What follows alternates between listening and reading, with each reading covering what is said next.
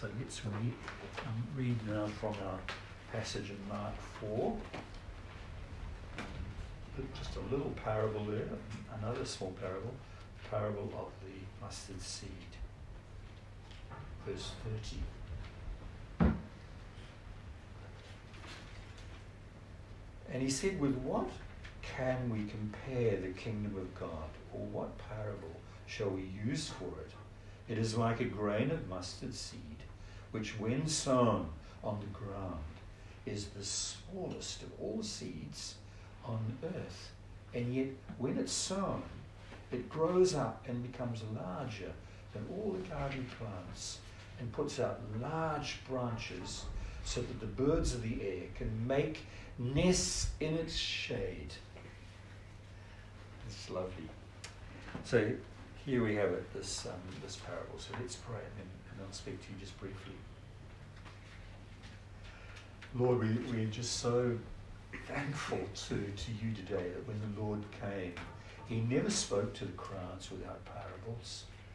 And we thank you for these wonderful stories that are like a suitcase full of good things that we can carry around with us and remember remember the, the, the story because it's so memorable and so simple and unpack it and, un, and open it up and share it and look at it and reconsider it and meditate on it from time to time. We thank you that we've learned this story, many of us, from the time we were very little, about the kingdom of heaven being like a little tiny mustard seed growing and sheltering all the birds of the air. We thank you, Lord, that you're speaking to us of your wonderful kingdom and uh, the glory of the kingdom and the growth of the kingdom. And we pray that you'll help us now to meditate on these thoughts as we uh, bring them to our attention now. Thank you for your word, and we thank you for the, the word being set in the heavens and, and sure for us, stable, a thing of stability, a thing of truth, a thing of eternity. We thank you for being able to build our lives on the Word and under the Word, and to grow up through the Word, to have the Word in our hearts as we abide in you and in your Word. Bless the Word to us for your name's sake. Amen. Amen. I was just thinking, you know, how to begin a little thing on this parable, and um, you can see that the parable has to do with extraordinary growth, doesn't it? Exponential growth from tiny, tiny beginnings to something, something really huge. And uh, I was just thinking, you know, of how often um, in our society causes and ventures, you know, sometimes begin in tiny little ways when a, a woman perhaps thinks that she's something should be done for poorer people, and so she starts something small in his street, and then years later it becomes so much bigger. A business, you know, that began in a garage and then ultimately becomes a, a, a global business that, in, that involves, you know, thousands of people. So we see this in society. We, we can see so often things begin in tiny little ways and, and, and from those small beginnings, something huge ultimately comes to pass. And he says, Jesus says, it's like this with the kingdom of God, which he often refers to. If you really want to see um, all the material on it, just about, it's in Matthew. But in Mark and in Luke and John, there's also references to the kingdom of God or the kingdom of heaven. And here he's making the particular point that the kingdom of heaven began in a tiny way and then just has grown and will ultimately grow into a huge, massive entity that becomes a place of shelter. So, smallest beginnings, larger, larger tree, large branches. See that emphasis uh, in the in the parable. You think of you know how that's true when when Christ came and he said the kingdom of heaven is near. When he came, um, he, he sort of saw himself as the, the, the entity, that entity, the, the king, the giver of the kingdom's law and rule. So his presence, you know, was the sort of, shall we say, the, the, the beginnings of that kingdom um, on, on earth. Although that's not entirely strictly true, but we'll think of it in that way. But when we think of Christ, tiny, tiny beginnings. He was born in a manger. And he was just a, a little boy in a village. His mother and father were nobody, you know. And he, when he began, he began in just a small land villages preaching. And when, you know, the church moved on by the day of Pentecost, it was still only 120 or so, it seems, in that room. And, you know, such tiny beginnings, small, sort of insignificant um, um, things, happenings, happenings that people would think were the, the death of the church, such as his his cross, his crucifixion, the contempt, and all of the, you know, the, the hatred that was involved at that time. You know, these things you think, what what good could come from all of this? Or what what greatness could come from all of this when you see such tiny insignificant beginnings and, and things that the world would never recognize as being the marks of greatness that is coming into the city on a donkey rather than on a horse.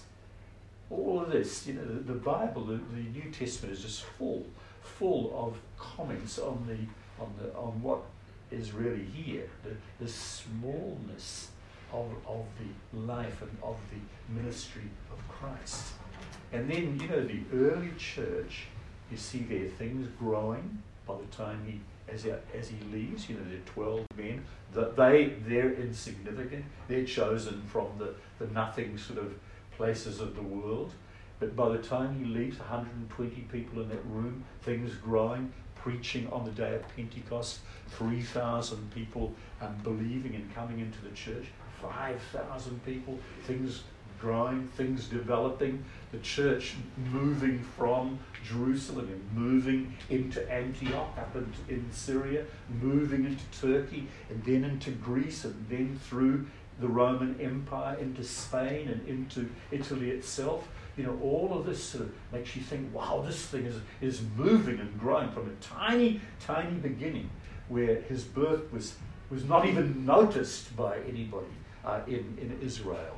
From that tiny place, you see the, the groundswell of something huge developing and the history of the church. From that point, you know, through those early centuries and through through um, through its moving into the empire, ultimately kind of the conquest of the empire in one sense, in that the emperor um, Constantine in the fourth century finally himself um, espoused faith in Jesus Christ. And from the top down, you see that Christ is sort of dominating the empire, and the church um, becomes an officially recognized entity in the Roman Empire. Just amazing when you think of the tiny beginnings, the slow growth through those three years, and the setbacks and, and a huge, what the world would see as a devastating blow to the church in the cross, and yet it moving forward and, and, and with,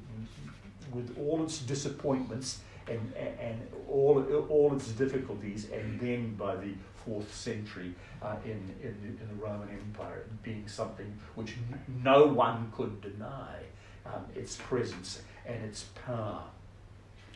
So you know you see that in the in the church and medieval times it's sort of growing and it, it's in, in uh, Europe um, with all its failings and, and and churches moving into Scandinavia and all parts of Europe and different parts of the world. And then ultimately in the 18th 19th century a huge missionary movement into Africa into um, into China you know, into Asia, in all parts of the world, just a, a huge developing movement like great waves. You can see that, um, that church um, moving and growing.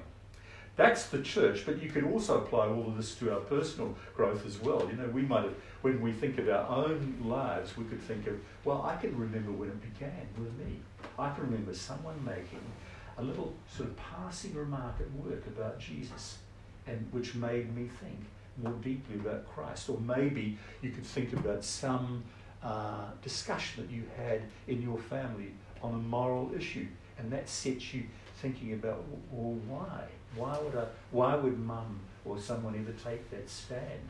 Or maybe you know it was something that was done to you, and you were hurt in some way, and you became more introspective and more inclined to consider your own behaviour and what was really going on in your life. You know, those tiny little beginnings, and that ultimately led to faith in Christ. And you sort of stumbled on and have grown since, and moved ahead, and some sometimes barely moved ahead, and now you, you feel as though you're gaining some traction, and there's some sort of development, some sort of growth in our lives, in your lives, but always, always movement in the lives of people who are truly in Him, always growth, always larger things coming out of smaller things, things that essentially were um, smaller before. So, you know, why is that so? It's because of the, the seed, the, the power in the seed itself. The kingdom, you know, the, the power of the kingdom in the world and in our lives. It's definitely not because of our own uh, uh, strengths, you know, as, as human beings that, that we grow, and certainly not because of the strength of the church that it's grown uh, in the world. It's because of the kingdom itself. The kingdom itself, like a seed, when it's sown, and I, I really like it that in that little parable that's mentioned twice, that when it's sown, then it grows and it's unstoppable, isn't it? The power is in the kingdom. The power is not in our, in our lives as individuals. The powers and strengths are not in the church. It's in Christ. So you know we should we should never despair as as Christian people or as church people thinking about the smallest of our beginnings as this church, for example. You know, here we are in, just in a little room, not even 25 of us, although 25 may well have been asked to come. You know, so we, we're sort of staggering along, stumbling along, and making, but we're making ground, and we will, if we're in Him, and if we're if we're walking with Him and living in His Word, we will make ground, we will grow, and we will develop because the kingdom of heaven is like that seed when it's sown, it will develop and grow into something something larger. This can also be applied to in a, in a prophetic way. So you, you might you can apply it historically to the church, and you can apply it historically to our lives. You can also think of it in a prophetic sense that the kingdom of heaven, with its tiny beginnings in Israel, in the church, in Jerusalem, and then moving from there, and ultimately enveloping people like us within its sway and within its and power and control, all of this is just part of a whole dynamic um, scene that is still yet to have its conclusion.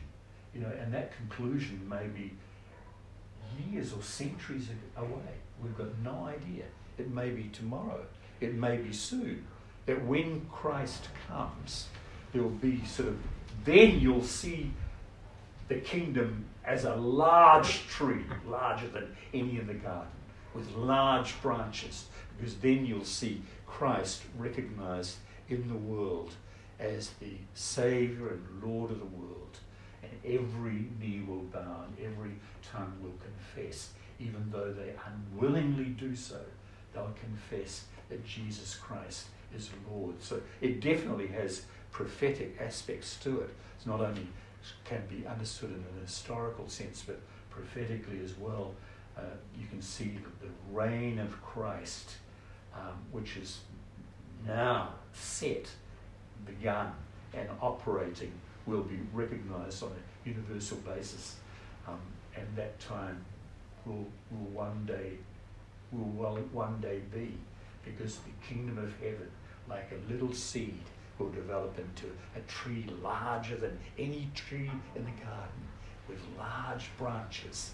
And in those branches, um, people will settle. That's the second point, isn't it? There's two points to this parable. You know, initially when I looked at it, I thought, oh, there's only just one point. The one point is that from the tiniest beginnings, um, something huge and dynamic will, will develop. That's one point.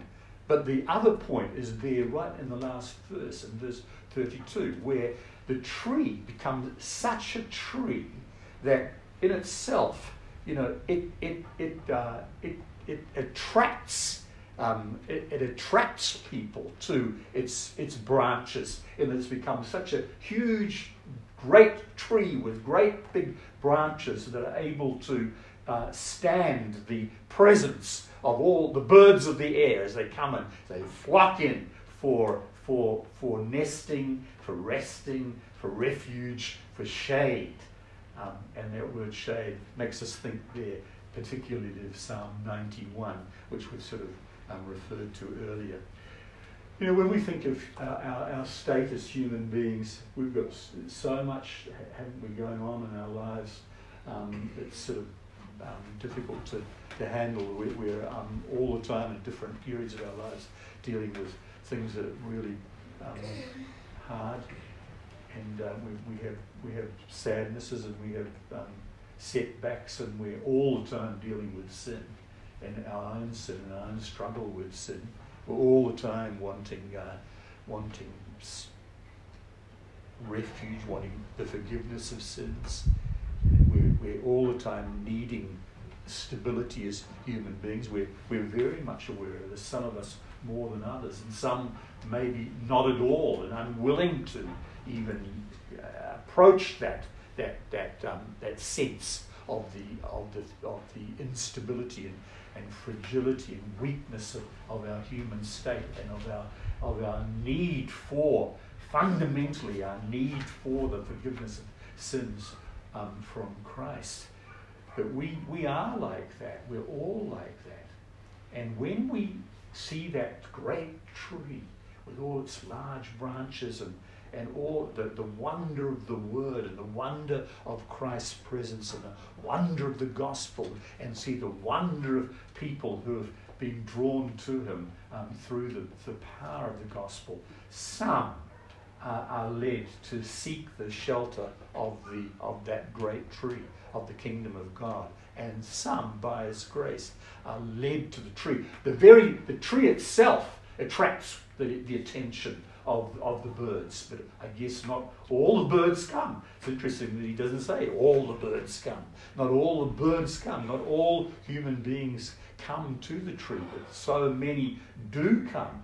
And those that come, like ourselves, find in that kingdom of heaven uh, shelter uh, and shade from the heat of the day, from the burning heat of the day, from the from the from the troubles of our own soul, from all, all the the, the, the, the self-caused difficulties of, of our soul, um, and we, we find shelter in in Christ, in His Word, and in His kingdom. I think that's a, just a great point. I, I love that point. I, I'm really happy that I saw it and read it and thought of it too. That there's not just the one point of the greatness of, uh, and growth of, of the of the kingdom. You know that's great. I think I, I think it's wonderful that we that we, we know that. But you could just sort of rest there and and and think, wow, this amazing. You know, this is what's going to happen to the kingdom of God. But it's just wonderful too to think of the kingdom as being like a great tree and the shelter it's given to the birds that come to the kingdom, come to Christ, come to His Word, come to His gospel, come to the Lord, come to into the, the church of Christ, the, to be among the people of Christ, and in that great kingdom of His leadership, of His law, of His reign, uh, we find peace and joy unspeakable and, and rest from the, from the heat of the, the noon. It's a beautiful thought, isn't it? It's a really, really lovely thought. So, you know, the kingdom of heaven is a, a, truly great thing, and it's a, it's a lovely thing. Great, it's big, and it's lovely, lovely to us. The, the question is, are you, are you in the kingdom? And I think, you know, looking around, I hope every one of us uh, is, is in the kingdom. Um, but I think it, it's something every day you, you've got to address, don't you? Am I in that kingdom? Am I a member of that kingdom? Am I seeking the shade of the kingdom? Um, its entry point, interestingly, if you think of it like a, a walled garden, there's only one gate. And Christ said what that gate was when he said, The kingdom of heaven is near. Repent and believe the gospel. That seems to be the only gate into the kingdom. That gate and that gate alone. So come, you know, come through the gate and do what, what Christ is, is asking you to do as human beings. So let's pray now. Yeah. Lord, thank you today for your giving us the simplest little story. And uh, we pray that you will help us now to ask ourselves whether, whether we are in the kingdom have we come to Christ through the little gate? Have we entered into the kingdom through faith and repentance? Have we come to the great tree, as it were, the shade, the rest and refuge at the kingdom of heaven that you give us, that your gospel gives us, your gospel word gives to us as human beings, seeking rest for our souls? and seeking the forgiveness of sins, seeking peace with God, seeking joy unspeakable, seeking comfort and rest for the troubles that we're addressing as human beings and have to address. Have we come to this? Help us now to come and to come again, to come tomorrow, to come every day to seek your rest every day for your name's sake.